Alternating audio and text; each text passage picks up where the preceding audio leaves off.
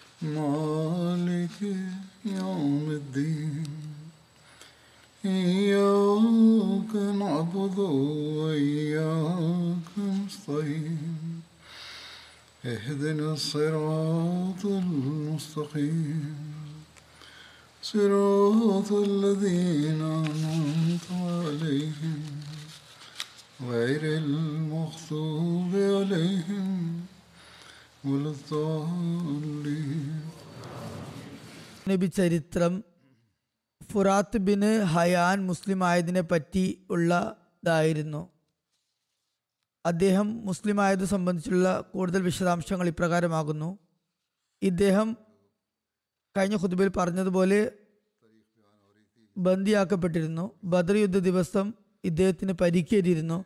എന്നാൽ അവിടെ ജയിലിൽ നിന്നും ഓടി രക്ഷപ്പെടുന്നതിൽ അദ്ദേഹം വിജയിക്കുകയുണ്ടായി. പക്ഷെ വീണ്ടും മുസ്ലിങ്ങളുടെ കയ്യാൽ ബന്ദിയാക്കപ്പെടുകയാണ് ഉണ്ടായത് അത് അബൂബക്കർ സിദ്ദീഖ് പറഞ്ഞു ഇനിയും നിങ്ങൾ നിങ്ങളുടെ ചെയ്തികളിൽ മാറ്റം വരുത്തുകയില്ലേ? അപ്പോൾ ഫുറാത്ത് പറഞ്ഞു ഇത്തവണ ഞാൻ മുഹമ്മദ് സല്ലാഹു വസ്ലമിൽ നിന്നും രക്ഷപ്പെട്ടാൽ പിന്നെ ഒരിക്കലും എന്നെ പിടികൂടാൻ സാധിക്കുകയില്ല. ഹജരത് അബൂബക്കർ പറഞ്ഞു അങ്ങനെയാണെങ്കിൽ നിങ്ങൾ ഇസ്ലാം സ്വീകരിക്കുക. നിങ്ങൾക്ക് രക്ഷപ്പെടണം എന്ന് തന്നെയാണ് ഉള്ളതെങ്കിൽ ഒരേ ഒരു വഴി മാത്രമേ അവശേഷിക്കുന്നുള്ളൂ. അത് ഇസ്ലാം സ്വീകരിക്കുകയാണ്. ഏതായാലും ഫുറാത്ത് ബിൻ ഹയാൻ ഹസത്ത് അബൂബക്കറിന്റെ ഈ സംസാരം കേട്ടപ്പോൾ തിരുനബി സല്ലാ അലുസ്ലമയുടെ സമക്ഷത്തിലേക്ക് പുറപ്പെട്ടു. തന്റെ ഒരു അൻസാരി സുഹൃത്തിന്റെ അടുക്കലൂടെ കടന്നു പോയപ്പോൾ പറഞ്ഞു ഞാൻ മുസ്ലിം ആയിരിക്കുന്നു. അൻസാരി സഹാബി തിരുനബി സലാഹു അലൈഹി സ്വലമിയുടെ സവിധത്തിലെത്തി പറഞ്ഞു ഇദ്ദേഹം ഇസ്ലാം സ്വീകരിച്ചിരിക്കുന്നു. നബി സല്ലാ അലൈഹി സ്വലം അദ്ദേഹത്തിന്റെ കാര്യം അള്ളാഹുവിന് വിട്ടുകൊണ്ട് പറഞ്ഞു ഇന്ന മിൻകും റിജാലൻ നക്കിലുഹും ഇല ഈമാനിഹിം. നിങ്ങൾ തീർച്ചയായും നിങ്ങളിൽപ്പെട്ട ചിലരുണ്ട്. അവരെ അവരുടെ ഈമാന്റെ ഉത്തരവാദിത്വത്തിൽ നാം വിടുകയാണ്. അതായത് ഇദ്ദേഹം പറയുകയാണ് താൻ ഇസ്ലാം സ്വീകരിച്ചിരിക്കുന്നുവെന്ന് ശരി അത് അള്ളാഹുവും അദ്ദേഹവും തമ്മിലുള്ള കാര്യമാണ്. ഏതായാലും തിരുനബി സല്ലാ അലൈഹി സ്വലം അക്കാര്യത്തിൽ വിശ്വസിച്ചുകൊണ്ട് അദ്ദേഹത്തെ മോചിപ്പിക്കുകയുണ്ടായി. മറ്റൊരു വിശദീകരണമുള്ളത് ഹസരത്ത് സെയ്ദ് ബിൻ ഹാരിസയുടെ ഒരു സൈനിക നീക്കത്തെ പറ്റിയുള്ള പരാമർശമാണ്. ജമാദിയുൽ ആഹിർ ഹിജ വർഷം മൂന്നിനാണ് കിർദ എന്ന സ്ഥലത്ത് ആ സൈനിക നീക്കം നടന്നത്. ഈ സംഭവത്തെ പറ്റി സീറത്ത് ഖാത്തമിൻ നബീനിൽ ഹസരത് മിർദ ബഷീർ അഹമ്മദ് സാഹിബ് എഴുതുന്നു. ബനു ഗത്ഫാന്റെയും ബനു സുലൈമിന്റെയും ആക്രമണങ്ങളിൽ നിന്ന് അല്പം ആശ്വാസം കിട്ടിയപ്പോൾ മുസ്ലിങ്ങൾക്ക് മറ്റൊരു അപകടത്തെ ചെറുക്കാൻ നാട്ടിൽ നിന്നും പുറപ്പെടേണ്ടി വന്നു. കുറേശികൾ തങ്ങളുടെ വടക്കൻ കച്ചവടത്തിന് വേണ്ടി പൊതുവിൽ ഹിജാസിന്റെ തീരപ്രദേശത്തോടു കൂടി സിറിയയിലേക്ക് പോയിരുന്നു. പക്ഷെ ഇപ്പോൾ അവർ ഈ വഴി ഒഴിവാക്കിയുണ്ടായി കാരണം ഈ പ്രദേശത്തുള്ള ഗോത്രങ്ങൾ മുസ്ലിങ്ങളുടെ സൗഹൃദത്തിൽ വന്നിരുന്നു. കുറേശികൾക്ക് ദ്രോഹിക്കാനുള്ള അവസരം അങ്ങനെ കുറഞ്ഞു. മറിച്ച് അവർ ഈ തീരപ്രദേശത്തു കൂടിയുള്ള തങ്ങളുടെ സഞ്ചാരം തങ്ങൾക്ക് അപകടകരമാണെന്ന് മനസ്സിലാക്കി. മുസ്ലിങ്ങളിൽ നിന്ന് അപകടം ഉണ്ടാകുമെന്നത് മാത്രമായിരുന്നില്ല കാര്യം. മറിച്ച് അവിടെയുള്ള ഗോത്രങ്ങൾ മുസ്ലിങ്ങളുമായി സൗഹൃദത്തിലായതിനാൽ അവർക്ക് ഉദ്ദേശിച്ച ദ്രോഹപ്രവർത്തനങ്ങൾ അവർക്ക് അവിടെ ചെയ്യാൻ സാധിക്കുകയില്ല മുസ്ലിങ്ങൾക്ക് നഷ്ടം വരുത്താൻ കഴിയില്ല എന്നതും കൂടി ഒരു കാരണമാണ്. ഏതായാലും അവർ ഈ വഴി ഉപേക്ഷിച്ച് നജിതി മാർഗമാണ് സ്വീകരിച്ചത്. അത് ഇറാഖിലേക്ക് എത്തുന്നതായിരുന്നു. അതിനു ചുറ്റുപാടും കുറേശുകളുടെ സഖ്യകക്ഷികളും മുസ്ലിങ്ങളുടെ ജീവൽ ശത്രുക്കളുമാണ് ഉണ്ടായിരുന്നത്. ആദ്യത്തെ വഴി മുസ്ലിങ്ങളുമായി ഉടമ്പടി ചെയ്തവരുടെ സാന്നിധ്യമുള്ളതായിരുന്നു. കുറേശികൾ ഇപ്പോൾ യാത്രയ്ക്ക് വേണ്ടി സ്വീകരിച്ച വഴിയിൽ അവരുമായി സ്വന്തം ഉടമ്പടി ഉണ്ടാക്കിയവരായിരുന്നു. കുറേശികളുമായി ഉടമ്പടി ചെയ്തവരായിരുന്നു. അവർ മുസ്ലിങ്ങളുടെ ആജന്മ ശത്രുക്കളായ സുലൈം ഗത്ഫാൻ ഗോത്രങ്ങളിൽപ്പെട്ട ആളുകളായിരുന്നു. അങ്ങനെ ജമാദിൽ ആഹിർ മാസത്തിൽ കുറേശികളുടെ ഒരു കച്ചവട സംഘം നജദ് വഴി പോകുന്നുണ്ട് എന്ന് തിരുനബി സല്ലല്ലാഹു അലൈഹി വസല്ലമയ്ക്ക് അറിയിപ്പ് ലഭിച്ചു. കുറേശികൾ സംഘമായി തീരപ്രദേശത്തു കൂടെ പോകുന്നത് മുസ്ലിങ്ങൾക്ക് അപകടകരമായിരുന്നു. കാരണം നജദ് വഴി അവർ പോവുകയാണെങ്കിൽ ആദ്യത്തെ തീരപ്രദേശം ഹിജാസിന്റെ തീരപ്രദേശത്തെ അപേക്ഷിച്ച് ഈ വഴിയിൽ കുറേശികളുടെ കൂട്ടാളികളായിരുന്നു താമസിച്ചിരുന്നത്.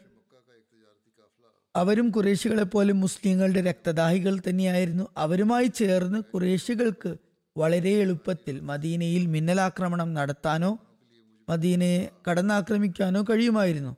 മാത്രമല്ല കുറേശികളെ ദുർബലപ്പെടുത്താനും അവരെ രഞ്ജിപ്പിലേക്കും തിരിക്കാൻ വേണ്ടി ഈ വഴിയിലും അവരുടെ സഞ്ചാരത്തെ സംഘങ്ങളുടെ നീക്കത്തെ തടയാൻ സംവിധാനം ചെയ്യേണ്ടതും അനിവാര്യമായിരുന്നു മുസ്ലിങ്ങളെ സംബന്ധിച്ചിടത്തോളം. അതുകൊണ്ട് ഈ അറിയിപ്പ് കിട്ടിയ ഉടൻ തന്നെ തിരുനബി സലാഹു അലൈഹി വസ്ലം താൻ സ്വതന്ത്രനാക്കിയ അടിമയായ സെയ്ദ് ബിൻ ഹാരിസയുടെ നേതൃത്വത്തിൽ തന്റെ സഹാബാക്കളുടെ ഒരു സൈനിക സംഘത്തെ പറഞ്ഞേക്കുകയുണ്ടായി കുറേശികളുടെ കച്ചവട സംഘത്തിൽ Abu Sufyan bin Harb Safwan bin Umayya തുടങ്ങിയ മൂപ്പന്മാരുണ്ടായിരുന്നു. സെയ്ദ് വളരെ ചടുലമായി ജാഗ്രതയോടെയും തന്റെ കർത്തവ്യം നിറവേറുകയുണ്ടായി. നജദിന് സമീപം കെർദ എന്ന സ്ഥലത്ത് ഇസ്ലാമിന്റെ ശത്രുക്കളെ പിടികൂടി. ഓർക്കാപ്പുറത്തുള്ള ഈ ആക്രമണം കാരണം പേടിച്ചരണ്ട കുറേശികൾ സംഘത്തിലെ സമ്പത്തും സാധന സാമഗ്രികളുമെല്ലാം അവിടെ തന്നെ ഉപേക്ഷിച്ചു ഓടിപ്പോയി. സെയ്ദ് ബിൻ ഹാരിസയും കൂട്ടാ കൂട്ടുകാരും വമ്പിച്ച യുദ്ധമുതലുകളുമായി മദീനയിൽ വിജയശ്രീലാളിതരായി തിരിച്ചെത്തി. ചില ചരിത്രകാരന്മാർ ഈ സംഘത്തിന്റെ വഴികാട്ടി ഫുറാത്ത് എന്നൊരു വ്യക്തിയായിരുന്നു എന്നും അയാളെ മുസ്ലിങ്ങൾ ബന്ദിയാക്കിയെന്നും മുസ്ലിമായപ്പോൾ അയാളെ വിട്ടയച്ചു എന്നും എഴുതിയിട്ടുണ്ട്. എന്നാൽ മറ്റ് നിവേദനങ്ങളിൽ നിന്നും അയാൾ മുസ്ലിങ്ങൾക്കെതിരിൽ മുഷ്രിഖീങ്ങളുടെ ചാരനായിരുന്നുവെന്നും എന്നാൽ പിന്നീട് മുസ്ലിമായി മദീനയിലേക്ക് ഹിജറത്ത് ചെയ്ത് വന്ന ആളാണെന്നും മനസ്സിലാകുന്നു. ഈ കാലഘട്ടത്തിലുണ്ടായ മറ്റൊരു സംഭവം കാബിൻ അഷ്റഫിന്റെ വധമാണ്. കാബിൻ ബിൻ അഷ്റഫ് മദീനയിലെ ഒരു നാട്ടുമൂപ്പനായിരുന്നു. തിരുനബി സല്ലാ വസ്ലമിയുമായി ഉണ്ടാക്കിയ ഉടമ്പടിയിൽ ഭാഗഭാക്കായിരുന്നു എന്നാൽ ഉടമ്പടി ചെയ്ത ശേഷം അയാൾ ഫിത്തിന പരത്താൻ ശ്രമിച്ചു കലാപം ഉണ്ടാക്കാൻ ശ്രമിച്ചു. അയാളെ വധിക്കാൻ തിരുനബി സല്ലാഹു അലൈഹി വസ്ലം ഉത്തരവ് നൽകി. ബുഖാരിയിൽ ഈ സംഭവത്തിന്റെ വിശദാംശങ്ങൾ ഇപ്രകാരമാണ് ലഭിക്കുന്നത്. ഹസരത് ജാബിർ ബിൻ അബ്ദുല്ലാഹു അനുഹുമ നിവേദനം ചെയ്യുന്നു. തിരുനബി സല്ലാഹു അലൈഹി വസല്ലം ആരാഞ്ഞു? കാബിർ ബിൻ അഷ്റഫിനെ ആരാണ് നേരിടുക? അയാൾ അള്ളാഹുവിനെയും അവന്റെ റസൂലിനെയും ഏറെ കഠിനമായി വേദനിപ്പിച്ചിരിക്കുന്നു. മുഹമ്മദ് ബിൻ മസ്ലമ എഴുന്നേറ്റ് പറഞ്ഞു യാ അല്ലാ സല്ലല്ലാഹു അലൈഹി വസല്ലം ഞാൻ അയാളെ വധിക്കണമെന്നാണോ അങ്ങ് ഉദ്ദേശിക്കുന്നത്? തിരുനബി സല്ലല്ലാഹു അലൈഹി വസല്ലം പ്രതിവചിച്ചു അതെ. അങ്ങനെ മുഹമ്മദ് ബിൻ മസ്ലമ മുസ്ലമ കാബിന്റെ അടുക്കലെത്തി പറഞ്ഞു അദ്ദേഹം ഞങ്ങളോട് സതക്ക് ചോദിക്കുകയും ഞങ്ങളെ പ്രയാസത്തിലാക്കുകയും ചെയ്തിരിക്കുന്നു. അതായത് തിരുനബി സല്ലാ അലൈഹി വസല്ലമയെ കുറിച്ചാണ് പറയുന്നത്. തിരുനബി സല്ലല്ലാഹു അലൈഹി വസ്ലം സദക്ക ആവശ്യപ്പെട്ട് പ്രയാസത്തിലാക്കിയിരിക്കുകയാണ്. ഞാൻ നിങ്ങളുടെ അടുക്കൽ വന്നിരിക്കുന്നത് കുറച്ച് കടം വാങ്ങിക്കാനാണ്. അയാൾ പറഞ്ഞു അള്ളാഹു ആണ്. നിങ്ങൾ അയാളുടെ കാര്യത്തിൽ വിരക്തിയുള്ളവരായി മാറുന്നതാണ്. അതായത് തിരുനബി സല്ലല്ലാഹു അലൈഹി വസല്ലമയുടെ കാര്യത്തിൽ വിരക്തി ഉണ്ടായി അദ്ദേഹത്തിൽ നിന്ന് പിന്മാറുന്നതാണ്. മുഹമ്മദ് ബിൻ മുസ്ലിമ പറഞ്ഞു ഞങ്ങൾ ഏതായാലും അദ്ദേഹത്തോടുള്ള അനുസരണം സ്വീകരിച്ചിരിക്കുന്നു. അതുകൊണ്ട് അദ്ദേഹത്തെ ഒഴിവാക്കാൻ ഞങ്ങൾ ആഗ്രഹിക്കുന്നില്ല. അതുകൊണ്ട് ഈ കാര്യത്തിന്റെ പര്യവസാനം എങ്ങനെയാണെന്ന് കാത്തിരിക്കുകയാണ് ഞങ്ങൾ.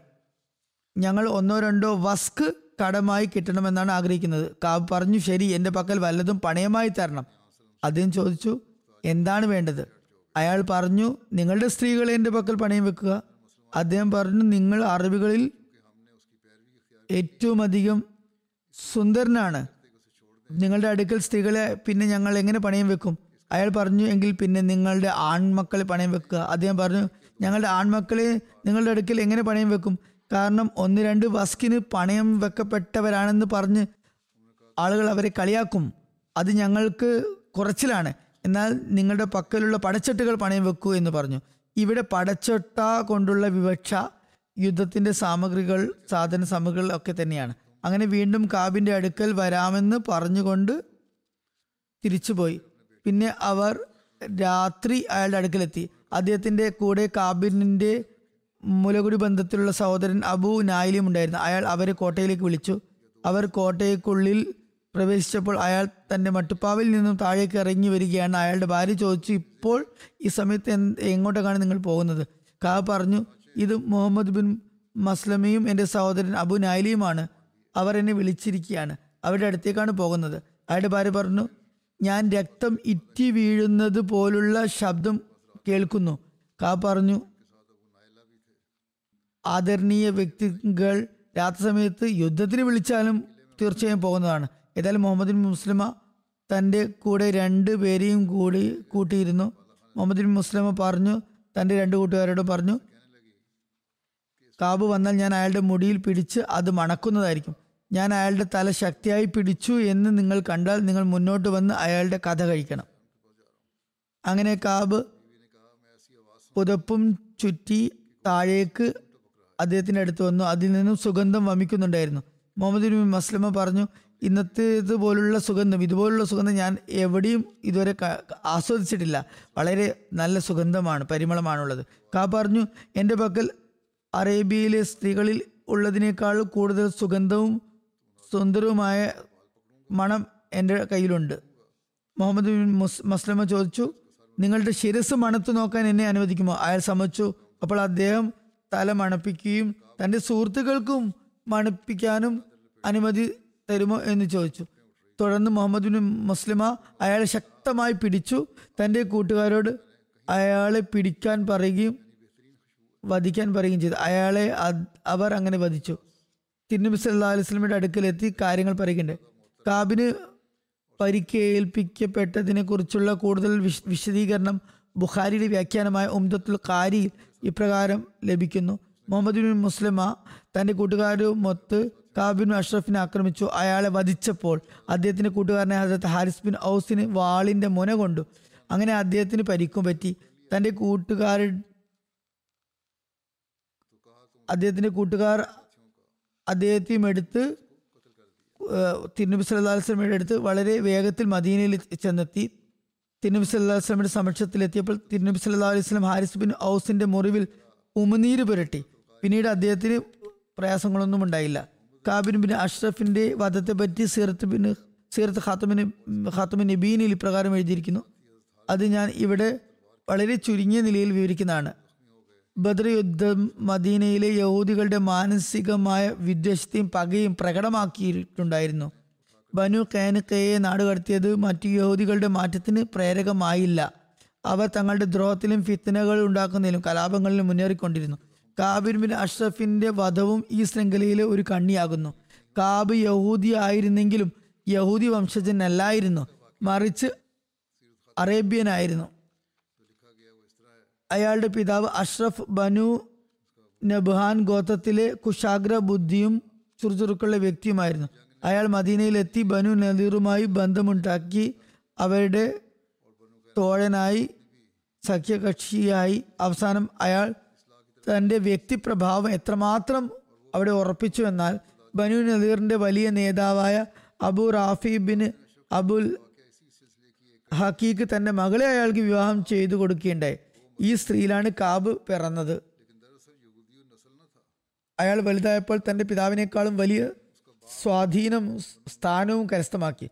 എത്രത്തോളം എന്നാൽ ഒടുവിൽ അറേബ്യയിലെ എല്ലാ യഹൂദികളും അയാളെ തങ്ങളുടെ നേതാവായി ഗണിക്കുന്ന നിലവരെത്തി.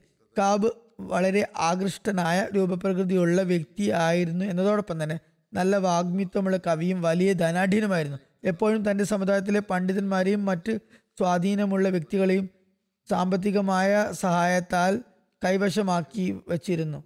എന്നാൽ ധാർമ്മികമായി വളരെ മോശം സ്വഭാവമുള്ള ആളായിരുന്നു അയാൾ. ഗൂഢനീക്കങ്ങളിലും കലാപത്തിന്റെ കാര്യങ്ങളിലും അയാൾ പാരമ്യത്തിലെത്തിയിരുന്നു. അയാളിൽ ഇല്ലാത്ത ഒരു തിന്മയും ഉണ്ടായിരുന്നില്ല.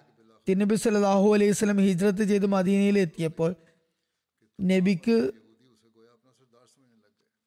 യഹൂദികൾക്കും ഇടയിൽ പരസ്പര സൗഹാർദ്ദത്തിനും സമാധാനത്തിനും പൊതുവായ പ്രതിരോധത്തിനും ഉണ്ടാക്കിയ രേഖാമൂലമുള്ള ഉടമ്പടിയിൽ മറ്റു യഹൂദികളോടൊപ്പം കാബും ചേർന്നു. പ്രത്യക്ഷത്തിൽ ഇയാൾ ഉടമ്പടി ചെയ്തെങ്കിലും ഉള്ളിന്റെ ഉള്ളിൽ കാബിന്റെ ഹൃദയത്തിൽ വിദ്വേഷത്തിന്റെയും ശത്രുതയുടെയും കനലെരിഞ്ഞു തുടങ്ങിയിരുന്നു. അയാൾ ഗൂഢനീക്കങ്ങളിലൂടെയും രഹസ്യ നീക്കങ്ങളിലൂടെയും ഇസ്ലാമിനെയും ഇസ്ലാമിന്റെ വന്ധ്യസ്ഥാപകനായും എതിർക്കാൻ തുടങ്ങി. ചരിത്രത്തിൽ വന്നിരിക്കുന്നു കാബ് എല്ലാ വർഷവും യഹൂദി പണ്ഡിതന്മാരും നേതാക്കന്മാർക്കും ഒരുപാട് ധനസഹായം നൽകുമായിരുന്നു. എന്നാൽ തിന്നബി സല്ലല്ലാഹു അലൈഹി സ്വല്ലമ്മയുടെ ഹിജറത്തിന് ശേഷം ഇവർ തങ്ങളുടെ വാർഷികമായ സഹായം വാങ്ങാൻ വന്നപ്പോൾ അയാൾ സംസാരത്തിനിടയിൽ തിന്നബി സല്ലല്ലാഹു അലൈഹി സ്വലമെ പറ്റി പരാമർശിച്ചുകൊണ്ട് തിന്നബി സല്ലല്ലാഹു സ്വലമെ സംബന്ധിച്ച് അവരുടെ മതഗ്രന്ഥങ്ങളുടെ അടിസ്ഥാനത്തിൽ അഭിപ്രായമായിരുന്നു. അവർ പറഞ്ഞു നമുക്ക് വാഗ്ദത്തം ചെയ്യപ്പെട്ട പ്രവാചകനാണെന്ന് തൗറാത്തിൽ വന്ന പ്രവാചകനാണെന്ന് പ്രത്യക്ഷത്തിൽ തോന്നുന്നു. കാബ് ഈ മറുപടിയിൽ വളരെ ഏറെ കുപിതനായി വളരെ നിങ്ങൾ വളരെ അലസരാണ് എന്ന് പറഞ്ഞ് അവരെ ശകാരിക്കുകയും അവരെ അവിടുന്ന് പറഞ്ഞയച്ചു. അവർക്ക് നൽകാറുണ്ടായിരുന്ന ധനസഹായം നൽകിയില്ല. എന്നാൽ യഹൂദി പണ്ഡിതന്മാർ അവരുടെ വരുമാനം നിലച്ചപ്പോൾ കുറച്ചു കാലം കഴിഞ്ഞ് പിന്നെയും കാബിന്റെ അടുത്ത് പോയി എന്നിട്ട് പറഞ്ഞു ഞങ്ങൾക്ക് ലക്ഷണം മനസ്സിലാകുന്നതിൽ തെറ്റുപറ്റിയിരിക്കുന്നു. ഞങ്ങൾ പുനരാലോചിച്ചപ്പോൾ മുഹമ്മദ് സല്ലല്ലാഹു അലൈഹി വസല്ലം നമുക്ക് വാഗ്ദാനം ചെയ്യപ്പെട്ട നബി അല്ലെന്ന് ബോധ്യമായിരിക്കുന്നു എന്ന് പറഞ്ഞു. പ്രസ്തുത മറുപടിയിൽ കാബിന്റെ പ്രശ്നങ്ങളൊക്കെ തീർന്നു. അയാൾ വളരെ സന്തുഷ്ടനായി വാർഷികമായ സംഭാവന നൽകി. ഏതായാലും ഇതൊരു മതപരമായ എതിർപ്പായിരുന്നു. അത് വളരെ പ്രതികൂല സാഹചര്യത്തിലായിരുന്നു. എതിർപ്പെങ്കിലും ശിക്ഷാർഹമായ ഒരു സംഗതി ആയിരുന്നില്ല. ആക്ഷേപത്തിനും അർഹമായിരുന്നില്ല. അതിന്റെ പേരിൽ കാബിനെ അപരാധിയാണെന്ന് പറയാനും സാധ്യമായിരുന്നില്ല. എന്നാൽ അതിനുശേഷം കാബിന്റെ എതിർപ്പ് വളരെ കൂടുതൽ ഭയാനകമായ രൂപം പ്രാപിച്ചു. ബദർ യുദ്ധത്തിന് ശേഷം മുമ്പ് അയാൾ കരുതിയത് കാബിന് ശേഷം അയാൾ മുസ്ലിങ്ങൾക്ക് വളരെ ഭയാനകമായ ഒരു സാഹചര്യം ഉണ്ടാക്കുന്ന തരത്തിൽ വിദ്വേഷ പ്രവർത്തനങ്ങൾ നടത്തി. ബദർ യുദ്ധത്തിന് മുമ്പ് അയാൾ കരുതിയത് മുസ്ലിങ്ങളുടെ വിശ്വാസവീര്യം ഒരു ക്ഷണികമായ പ്രതിഭാസമാണെന്നും പതിയെ പതിയെ ഇവരെല്ലാം സ്വയം തന്നെ ചിതറിപ്പിരിഞ്ഞ് തങ്ങളുടെ പരമ്പരാഗത മതത്തിലേക്ക് മടങ്ങി വരുമെന്നാണ് കരുതിയിരുന്നത്. എന്നാൽ ബദറിൽ മുസ്ലിങ്ങൾക്ക് അപ്രതീക്ഷിത വിജയം ലഭിച്ചപ്പോൾ ഭൂരിപക്ഷം കുറേശി പ്രമാണിമാരും വധിക്കപ്പെട്ടപ്പോൾ ഈ പുതിയ മതം ദീൻ സ്വയം ഇല്ലാതായി തീരുന്നതല്ലെന്ന് അയാൾക്ക് ബോധ്യമായി. അങ്ങനെ ബദറിന് ശേഷം തന്റെ സകല പരിശ്രമങ്ങളും ഇസ്ലാമിനെ ഇല്ലായ്മ ചെയ്യാനും നശിപ്പിക്കാനും ചിലവഴിക്കാൻ അയാൾ തീരുമാനമെടുത്തു. അയാളുടെ മനസ്സിലുണ്ടായിരുന്ന പകയുടെയും വിദ്വേഷത്തിന്റെയും ആദ്യത്തെ ബഹിർസ്ഫുരണം ബദറിന്റെ വിജയവാർത്ത മദീനയിൽ എത്തിയപ്പോഴാണ് ഉണ്ടായത് അത് കേട്ടപ്പോൾ കാബ് വളരെ തുറന്ന നിലയിൽ സത്യം ചെയ്തുകൊണ്ട് പറഞ്ഞു ഇത് തികച്ചും വ്യാജ വാർത്തയാണെന്നാണ് തോന്നുന്നത്. കാരണം മുഹമ്മദ് സല്ലല്ലാഹു അലൈഹി സ്വലമിന് കുറേശികളുടെ ഇത്രയും വമ്പിച്ച സൈന്യത്തിനു മേൽ വിജയം വരിക്കാനും വലിയ മക്കാം മൂപ്പന്മാരെല്ലാവരും നിലം പൊത്താനും ഒരിക്കലും വഴിയില്ല. ഇനി ഈ വാർത്ത സത്യമാണെന്ന് വരികിൽ പിന്നെ ജീവിച്ചിരിക്കുന്നതിലും നല്ലത് മരിക്കുന്നതാണ്. ഏതായാലും വാർത്ത പിന്നീട് സ്ഥിരീകരിക്കപ്പെടുകയും ബദറിന്റെ വിജയം വാസ്തവത്തിൽ ഇസ്ലാമിനെ പ്രബലപ്പെടുത്തിയിരിക്കുന്നുവെന്നും അയാൾ അറിഞ്ഞു. അതിനെക്കുറിച്ച് അയാൾക്ക് ചിന്തിക്കാൻ പോലും സാധ്യമായിരുന്നില്ല. അയാൾ കൂടുതൽ അരിശം മൂത്ത് ഉടൻ തന്നെ യാത്രയ്ക്കുള്ള തയ്യാറെടുപ്പുകൾ നടത്തി മക്കയിലേക്ക് തിരിച്ചു. അവിടെ എത്തി അയാൾ തന്റെ ചടുലമായ സംസാരവും കവിതയും മുഖേന കുറേശികളുടെ മനസ്സിൽ എരിഞ്ഞുകൊണ്ടിരുന്ന കനലിനെ ആളിക്കത്തിച്ചു. അവരുടെ മനസ്സിൽ മുസ്ലിങ്ങളുടെ രക്തത്തിനുള്ള അടങ്ങാത്ത ദാഹമുണ്ടാക്കി. അവരുടെ ഹൃദയങ്ങളെ പ്രതികാരത്തിന്റെയും ശത്രുതയുടെയും വികാരത്താൽ നിറച്ചു.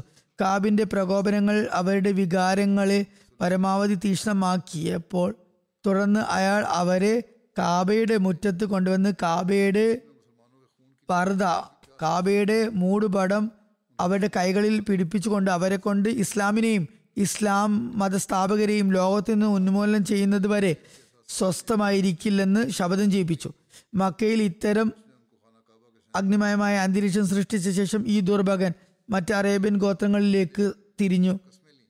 ഓരോ ഗോത്രത്തിലും പര്യടനം നടത്തി അവരെ ഇസ്ലാമിനെതിരിൽ ഇളക്കിവിടാൻ തുടങ്ങി. തിരിച്ച് മദീനയിലെത്തി തന്റെ ആവേശഭരിതമായ കവിതകളിൽ വളരെ മോശവും അശ്ലീലവുമായ നിലയിൽ മുസ്ലിം സ്ത്രീകളെ പറ്റി പരാമർശിച്ചു തുടങ്ങി. പ്രവാചക കുടുംബത്തിലെ മാന്യ സ്ത്രീകളെയും തന്റെ വൃത്തികെട്ട കവിതകൾ കൊണ്ട് കുറിമാനമാക്കാൻ അയാൾ മടിച്ചില്ല. രാജ്യത്ത് അയാളുടെ കവിതകളുടെ ചർച്ചകൾ നടത്തിപ്പിച്ചു. അവസാനം അയാൾ തിരുനബി സല്ലല്ലാഹു അലൈഹി സ്വലമെ വധിക്കാൻ പദ്ധതിയിട്ടു തിരുനബി സല്ലല്ലാഹു അലൈഹി സ്വലമെ വിരുന്നിനെന്ന പേ വ്യാജേന വിളിപ്പിച്ച് തന്റെ വീട്ടിൽ ക്ഷണിക്കുകയും ഏതാനും യുവാക്കളെ കൊണ്ട് യഹൂദി യുവാക്കളെ കൊണ്ട് തിരുനബി വസല്ലം വധിക്കാനും ആസൂത്രണങ്ങൾ നടത്തി. എന്നാൽ അള്ളാഹുവിന്റെ അനുഗ്രഹത്താൽ യഥാസമയം മുൻകൂട്ടി തന്നെ അറിയിപ്പ് ലഭിച്ചതിനാൽ അയാളുടെ ഈ പദ്ധതി പരാജയപ്പെട്ടു. കാര്യങ്ങൾ ഇത്രത്തോളം ആയപ്പോൾ കാബിനെതിരിൽ കരാർ ലംഘനം കലാപം യുദ്ധത്തിനുള്ള ആഹ്വാനം കുഴപ്പമുണ്ടാക്കൽ അശ്ലീല സംഭാഷണം വധശ്രമം എന്നീ കുറ്റങ്ങൾക്ക് തെളിവ് ലഭിച്ചപ്പോൾ അതായത് അവയുടെ പാരമിയിലെത്തിയപ്പോൾ അലൈഹി വസല്ലം മദീനയിലെത്തിയ ഉടൻ മദീനാവാസികളുമായി ഉണ്ടാക്കിയ ഗോത്രങ്ങൾക്കിടയിലുള്ള ഉടമ്പടി അനുസരിച്ച് മതിയായ തെളിവുകൾ ലഭ്യമായി. തിരുനബി വസല്ലം മദീനയിലെ ജനാധിപത്യ ഭരണകൂടത്തിന്റെ നേതാവും ഉന്നത ഭരണാധിപനുമായിരുന്നു. കാബിർ ബിൻ അഷ്റഫ് തന്റെ ചെയ്തികൾ കാരണം വധാർഹനാണെന്ന് തിരുനബി സല്ലല്ലാഹു അലൈഹി സ്വലം ഉത്തരവിട്ടു. തന്റെ സഹാബാക്കളോട് അയാളെ വധിക്കാൻ നിർദ്ദേശിക്കുകയും ചെയ്തു. എന്നാൽ ആ സമയത്ത് കാബിന്റെ ഫിത്തനകൾ കാരണം മദീനയിൽ ഉണ്ടായിക്കൊണ്ടിരുന്ന സാഹചര്യം കാരണം അയാൾക്കെതിരിൽ കൃത്യമായി വിളംബരപ്പെടുത്തിക്കൊണ്ട് അയാളെ വധിച്ചിരുന്നെങ്കിൽ മദീനയിൽ വളരെ രൂക്ഷമായ ആഭ്യന്തര യുദ്ധം ഉണ്ടായേക്കുമായിരുന്നു. അതിൽ എത്രമാത്രം രക്തച്ചൊരിച്ചിൽ ഉണ്ടാകുമെന്ന് പറയാൻ കഴിയുമായിരുന്നില്ല. തിരുനബി സല്ലാഹു അലൈഹി സ്വലം എല്ലാ നിലക്കും ത്യാഗങ്ങൾ വരിച്ചുകൊണ്ട് ഗോത്രങ്ങൾക്കിടയിലുള്ള രക്തച്ചൊരിച്ചിൽ ഇല്ലാതാക്കാനാണ് ആഗ്രഹിച്ചിരുന്നത്. കാരണം രണ്ടു കൂട്ടരും പരസ്പരം പോരടിച്ചുകൊണ്ട് മുസ്ലിങ്ങളും യഹൂദികളും പരസ്പരം നാശം വരുത്തുകയും പരസ്പരം വധിക്കുകയും ചെയ്യരുതെന്ന് തിരുനബി സല്ലാ അലൈഹി സ്വലം ആഗ്രഹിച്ചു. അതുകൊണ്ട് തന്നെ തിരുനബി സല്ലാഹു സ്വലം കാബിനെ പബ്ലിക്കായി വധിക്കരുതെന്നും ചിലർ രഹസ്യമായി അനുയോജ്യമായ സന്ദർഭം കണ്ടെത്തി അയാളെ വധിക്കണമെന്നുമായിരുന്നു നിർദ്ദേശിച്ചിരുന്നത്. ഇതിന് തിരുനബി സല്ലാ അലൈഹി വസല്ലം ഔസ് ഗോത്രത്തിലെ ഒരു ആത്മാർത്ഥ സഹാബിയായ മുഹമ്മദ് ബിൻ മസ്ലമയെയാണ് ചുമതലപ്പെടുത്തിയത്. മാത്രമല്ല ഏത് രീതി അവലംബിച്ചാലും ഔസ് ഗോത്ര തലവനായ സാദ് ബിൻ മാദിനോട് അഭിപ്രായം ആരാഞ്ഞ ശേഷം ചെയ്യണമെന്നും ചട്ടം കിട്ടി. മുഹമ്മദ് ബിൻ മുസ്ലിമ പറഞ്ഞു യാ റസൂൽ അല്ലാ സല്ലാ വസല്ലം രഹസ്യമായി വധിക്കുകയാണെങ്കിൽ അതിനുവേണ്ടി എന്തെങ്കിലും കാര്യങ്ങൾ ഉപായം മെനയേണ്ടി വരും. അത് മുഖേന മാത്രമേ കാബിനെ അയാളുടെ വീട്ടിൽ നിന്ന് പുറത്തേക്ക് സുരക്ഷിതമായ ഒരു സ്ഥലത്തേക്ക് എത്തിച്ച് വധിക്കാൻ കഴിയുകയുള്ളൂ. തിരുനബി അലൈഹി വസല്ലം അയാളെ രഹസ്യമായി വധിക്കാനുള്ള രീതി ഒഴിവാക്കിയാൽ ഉണ്ടായേക്കാവുന്ന വലിയ പ്രത്യാഘാതങ്ങളെ പരിഗണിച്ചുകൊണ്ട് അദ്ദേഹത്തിന് അനുമതി നൽകിയിട്ടുണ്ട്. അങ്ങനെ Muhammad bin Maslama Sa'd bin കൂടിയാലോചന നടത്തിയ ശേഷം അബു നായിലെയും മറ്റു രണ്ട് പേർ മൂന്ന് സാബാക്കളെയും കൂട്ടി കാബിനെ വീട്ടിലെത്തി. കാബിനെ വീട്ടിനുള്ളിൽ നിന്ന് പുറത്തേക്ക് വിളിച്ചു വരുത്തി പറഞ്ഞു ഞങ്ങളുടെ സുഹൃത്ത് അതായത് തിരുനബി സല്ലാ അലിസ്ലം ഞങ്ങളോട് സതക്ക ആവശ്യപ്പെട്ടു. ഞങ്ങളെ വളരെ പ്രയാസത്തിൽ അകപ്പെടുത്തിയിരിക്കുന്നു നിങ്ങൾ ഞങ്ങളോട് ഔദാര്യം കാണിച്ചുകൊണ്ട് കുറച്ച് കടം നൽകുമോ?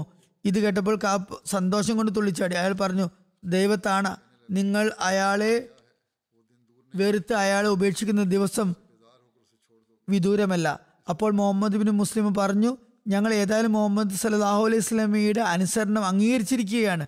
ഇനി ഈ പ്രസ്ഥാനത്തിന്റെ പര്യവസാനം എന്തായിരിക്കുമെന്ന് ഞങ്ങൾ വീക്ഷിക്കുകയാണ്. പക്ഷെ നിങ്ങൾക്ക് കടം തരാൻ പറ്റുമോ ഇല്ലയോ എന്ന് വ്യക്തമാക്കുക. കാബ് പറഞ്ഞു ശരി എന്തെങ്കിലും പണയം വെക്കേണ്ടി വരും. അയാൾ ആദ്യം സ്ത്രീകളെയും പിന്നെ ആൺമക്കളെയും പണയം വെക്കാൻ ആവശ്യപ്പെട്ടു. അത് ബുഖാരിയിലെ ഉദ്ധരണി ഇടവെളിച്ചത്തിൽ ഞാനിപ്പോൾ കേൾപ്പിച്ചതാണ്. അവസാനം അയാൾ ആയുധങ്ങൾ പണയം വെക്കുന്നതിന് അംഗീകരിച്ചു. മുഹമ്മദ് ബിൻ മുസ്ലിമിയും കൂട്ടരും രാത്രി വരാമെന്നും പറഞ്ഞ് തിരിച്ചുപോയി.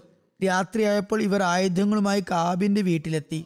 അയാളെ വീട്ടിൽ നിന്ന് പുറത്തേക്ക് കൊണ്ടുവന്ന് സംസാരിച്ചുകൊണ്ട് ഒരു ഭാഗത്തേക്ക് കൊണ്ടുപോയി. പിന്നെ കുറച്ച് സമയത്തിന് ശേഷം അയാളെ കീഴ്പ്പെടുത്തി. ആയുധധാരികളായ സഹാബാക്കളെ അയാൾക്ക് മേൽ വാൾ പ്രയോഗിച്ച് അയാളെ കൊല്ലാൻ വേണ്ടി മുസ്ലിമ ഏൽപ്പിച്ചിരുന്നു. കാബ് വധിക്കപ്പെട്ടപ്പോൾ മുഹമ്മദ് ബിൻ മുസ്ലിമയും കൂട്ടുകാരും അവിടെ നിന്ന് വിടവാങ്ങി നേരെ തിരുനബി സല്ലാഹു അലൈഹി സ്വലമയുടെ സമക്ഷത്തിലെത്തി. അയാളെ വധിച്ചു വരെ നൽകിയിട്ടുണ്ട്. കാബിന്റെ വധത്തെക്കുറിച്ചുള്ള വാർത്ത നഗരത്തിൽ പരന്നപ്പോൾ ആകെ അസ്വസ്ഥത ഉണ്ടാകാൻ തുടങ്ങി. യഹൂദികൾ വളരെ രോഷാകുലരായി രണ്ടാം ദിവസം യോധികളുടെ ഒരു സംഘം തിരുനബി സല്ലാ അലൈഹി സ്വലമിയുടെ സമക്ഷത്തിലെത്തി. ഞങ്ങളുടെ പ്രമാണിയായ കാബിന് അഷ്റഫിനെ ഇന്ന നിലയിൽ ഈ രീതിയിൽ വധിച്ചിരിക്കുന്നു എന്ന് പരാതിപ്പെട്ടു.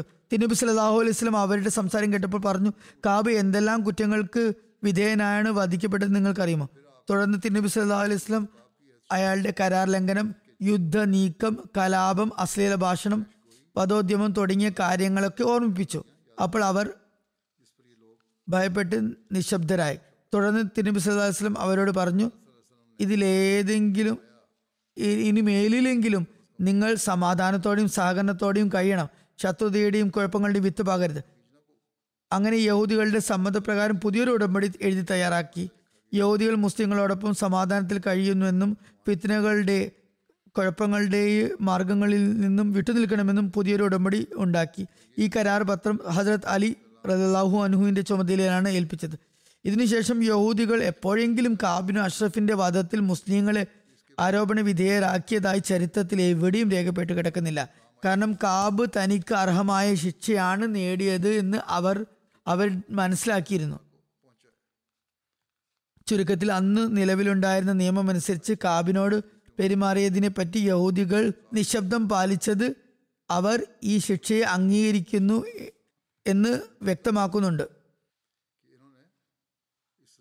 പിന്നീട് വന്ന ചില ചരിത്രകാരന്മാർ തിരുനബി അലൈഹി അന്യായമായി ഒരാളെ കൊല്ലാൻ ഇടവരുത്തി എന്നും അത് ശരിയല്ലെന്നും പറയുന്നു. എന്നാൽ ഈ ഒരു കാര്യം ഇവിടെ വ്യക്തമാക്കിയാണ് ഇത് അന്യായമായ വധമായിരുന്നില്ല. കാരണം കാബിബിൻ അഷ്റഫ് നബി സലാഹു അലൈഹി സ്വലമിയുമായി ഉടം സമാധാന ഉടമ്പടി ചെയ്ത ആളായിരുന്നു. മുസ്ലിങ്ങൾക്കെതിരിൽ നീക്കം നടത്തുന്നത് പോകട്ടെ പുറമേയുള്ള ശത്രുക്കൾക്കെതിരിൽ മുസ്ലിങ്ങളെ സഹായിക്കാമെന്ന് മുസ്ലിങ്ങളുമായി സൗഹാർദ്ദത്തിൽ കഴിയുമെന്നും ഉടമ്പടി ചെയ്ത വ്യക്തിയായിരുന്നു.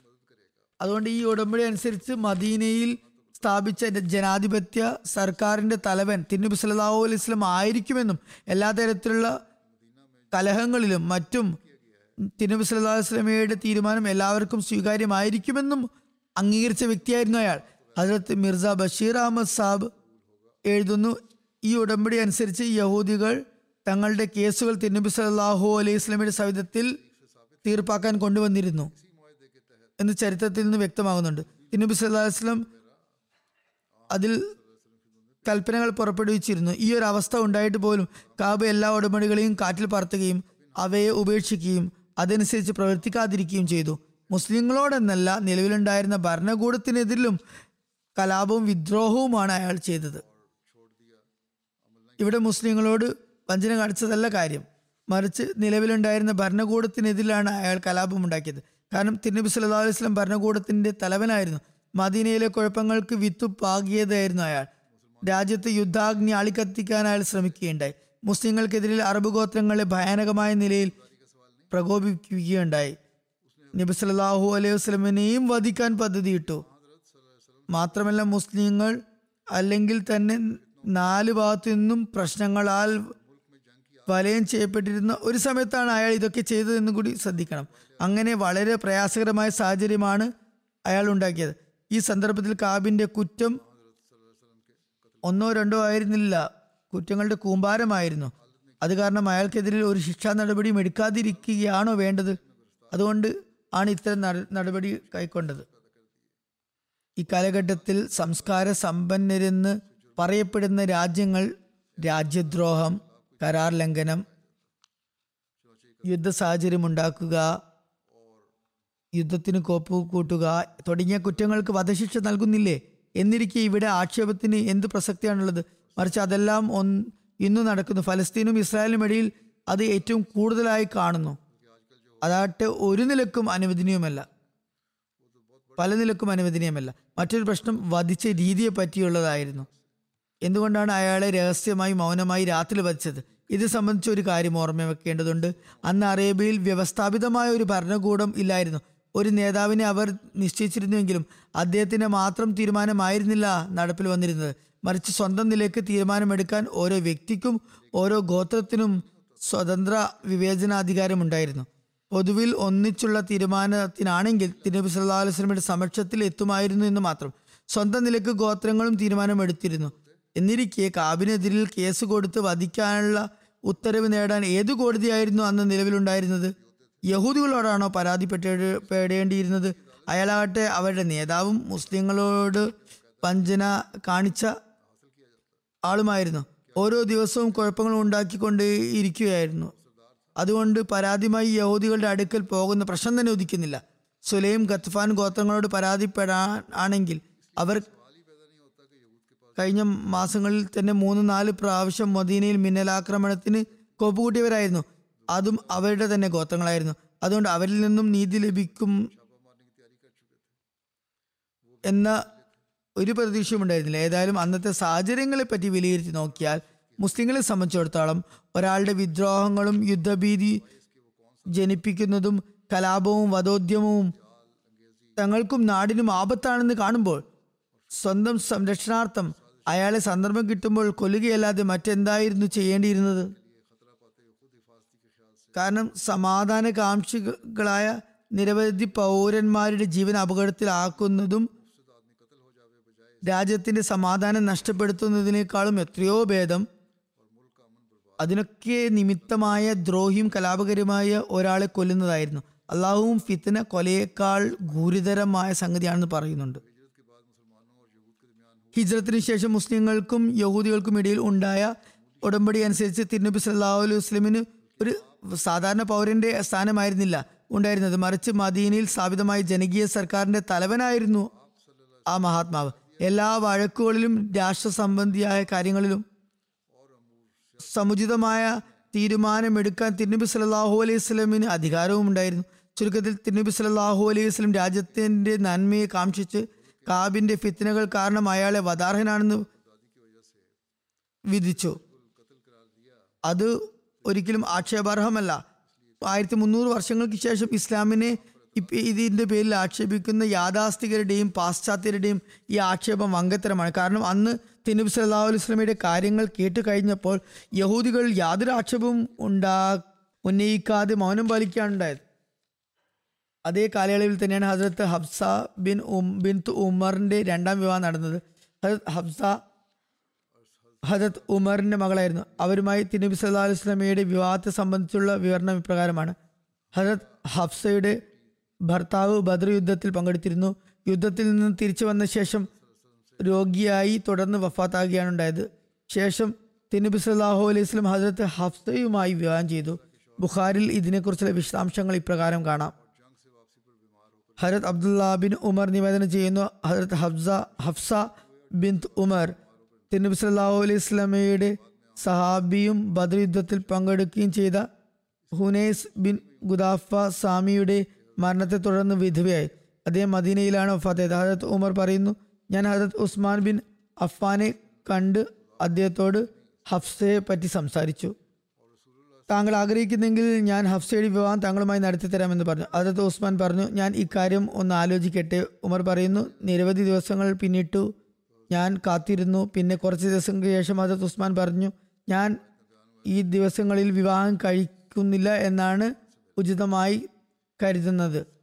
ഹജരത് ഉമർ പറയുന്നു പിന്നെ ഞാൻ ഹജരത് അബൂബക്കറിനെ കണ്ട് താങ്കൾ ആഗ്രഹിക്കുകയാണെങ്കിൽ ഹഫ്സയുടെ വിവാഹം താങ്കളുമായി നടത്തി തരാമെന്ന് പറഞ്ഞു. ഹജരത് അബൂബക്കർ മൗനം പാലിച്ചു. എനിക്ക് ഒരു മറുപടി നൽകിയില്ല. ഹജരത് ഉമർ പറയുന്നു എനിക്ക് ഉസ്മാന്റെ കാര്യത്തിൽ ഇദ്ദേഹത്തെ അപേക്ഷിച്ച് കൂടുതൽ വിഷമം തോന്നി. കാരണം അദ്ദേഹവും വിസമ്മതിക്കുകയാണല്ലോ ഉണ്ടായിരുന്നത്. പിന്നെ ഞാൻ കുറച്ച് ദിവസം കൂടി കാത്തിരുന്നു. തുടർന്ന് തിരുനബി സല്ലാ അലൈഹി വസല്ലം ഹജരത് ഹഫ്സയുമായുള്ള വിവാഹത്തിനുള്ള സന്ദേശം അയച്ചു. ഞാൻ തിരുനബിയുമായി അവരുടെ നിക്കാ നടത്തുകയും ചെയ്തു. സീറത്ത് ഖാത്തമ നബീനിൽ ഈ സംഭവത്തെക്കുറിച്ച് പറയുന്നു. ഹജരത് ഉമർ ബിൻ ഖത്താബിന്റെ ഒരു മകളുടെ പേര് ഹഫ്സ എന്നായിരുന്നു. ഇവർ തിന്നബി സല്ലല്ലാഹു അലൈഹി സ്വലമിയുടെ ഭദ്രയുദ്ധത്തിൽ യുദ്ധത്തിൽ പങ്കെടുത്തിരുന്ന ഒരു ആത്മാർത്ഥനായ സഹാബി ഹുനൈസ് ബിൻ ഹുദാഫിയുടെ ഭാര്യയായിരുന്നു.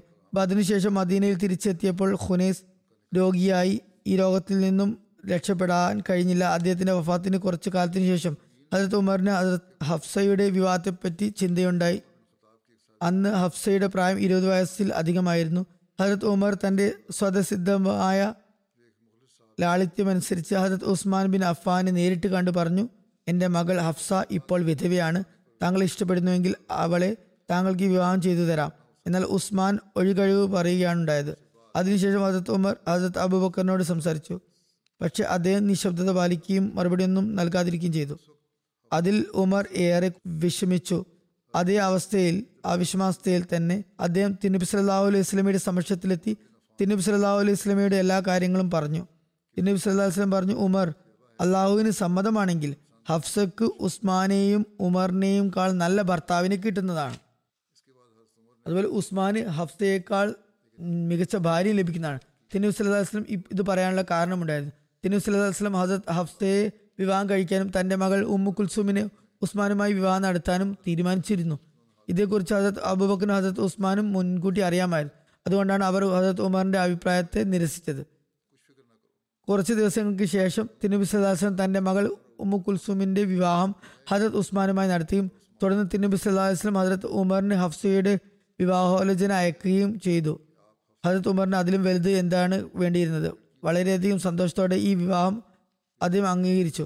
ഹിജ്ര മൂന്നാം വർഷം ഷാബാൻ മാസത്തിൽ ഹജരത്ത് ഹഫ്സയുടെ തിരുനബി സല്ലാ അലൈഹി വസല്ലമയുടെ വിവാഹമായുള്ള വിവാഹം നടക്കുകയും അങ്ങനെ നബിയുടെ ഭാര്യയായി അവർ തിരികുകയും ചെയ്തു. ഈ വിവാഹം നടന്നപ്പോൾ ഹജരത്ത് അബൂബക്കർ ഹജരത്ത് ഉമറിനോട് പറഞ്ഞു താങ്കളുടെ മനസ്സിൽ എന്നെ പറ്റി വല്ല അസ്വസ്ഥയും ഉണ്ടായിട്ടുണ്ടാകാം വാസ്തവത്തിൽ തിരുനബി സല്ലല്ലാഹു വസ്ലമിയുടെ ഉദ്ദേശത്തെപ്പറ്റി എനിക്ക് അറിവുണ്ടായിരുന്നു. പക്ഷേ തിരുനബി സല്ലല്ലാഹു വസ്ലമിയുടെ അനുമതി ഇല്ലാതെ എനിക്ക് ആ രഹസ്യം വെളിപ്പെടുത്താൻ കഴിയുമായിരുന്നില്ല. എന്നാൽ തിരുനബി സദാസ്ലം ആഗ്രഹം അങ്ങനെയല്ലായിരുന്നെങ്കിൽ ഞാൻ സന്തോഷപൂർവം ഹഫ്സയെ വിവാഹം കഴിക്കുമായിരുന്നു. ഹഫ്സയുമായുള്ള വിവാഹത്തിൽ ഉണ്ടായിരുന്ന ഒരു പ്രധാന സംഗതി എന്തെന്നാൽ അവർ ഹസരത് ഉമറിന്റെ മകളായിരുന്നു. അദ്ദേഹം ആകട്ടെ ഹസരത് അബൂബക്കറിന് ശേഷം എല്ലാ സഹാബാക്കളെക്കാളും ശ്രേഷ്ഠനായിരുന്നു ഗണിക്കപ്പെട്ടിരുന്നു. തിരുനബി സല്ലല്ലാഹു വസ്ലമിയുടെ ഏറ്റവും അടുത്ത പ്രമുഖരിൽപ്പെട്ട ആളുമായിരുന്നു. പരസ്പരമുള്ള ബന്ധം കൂടുതൽ സുദൃഢമാക്കാനും ഒനേസ് ബിൻ ഹുദാഫയുടെ അകാല മരണത്തിൽ ഹജരത് ഉമറിന് ഹഫ്സയെ കുറിച്ചുണ്ടായിരുന്ന വേദന അകറ്റുന്നതിനും നബി സല്ലാഹു വസ്ലം ഹഫ്സയുമായി വിവാഹം നടത്തുന്നതിന് ഉചിതമാണെന്ന് കരുതി. മറ്റൊരു കാര്യം എന്തെന്നാൽ നബി സല്ലല്ലാഹു വസ്ലമിന് എത്രമാത്രം ഭാര്യമാരുണ്ടാകുന്നു അത്രമാത്രം മനുഷ്യകുലത്തിന്റെ പകുതിയായി കണക്കാക്കപ്പെടുന്ന മറിച്ച് മറ്റൊരു വിധത്തിൽ പറഞ്ഞാൽ നല്ല ബാധി എന്ന് പറയാവുന്ന സ്ത്രീകളുടെ തബ്ലീഗും താലീമും അവരുടെ വിദ്യാഭ്യാസവും ശിക്ഷണവും മറ്റും കൂടുതൽ വിശാലമായും കൂടുതൽ എളുപ്പത്തിലും കൂടുതൽ നല്ല നിലയിലും സാധ്യമാകുമായിരുന്നു. അതും കൂടി ഒരു കാരണമുണ്ട്. ഹജരത് മിർസ ബഷീർ അഹമ്മദ് പറയുന്നു വിവാഹ സമയത്ത് ഹജരത് ഹഫ്സയുടെ പ്രായം ഏകദേശം ഇരുപത്തൊന്ന് വയസ്സായിരുന്നു. ഹജരത് ആയിഷക്ക് ശേഷം അവർ സഹാബാക്കളിലെ ഏറ്റവും ഉന്നതനായ വ്യക്തിയുടെ മകളായിരുന്നു. തിരുനബി സല്ലാ അലൈഹി വസല്ലമയുടെ സഹധർമ്മിണിമാരിൽ അവർക്കൊരു പ്രത്യേക സ്ഥാനവും ഉണ്ടായിരുന്നു. ഹജരത് ആയിഷയുമായും വളരെ നല്ല ബന്ധമായിരുന്നു.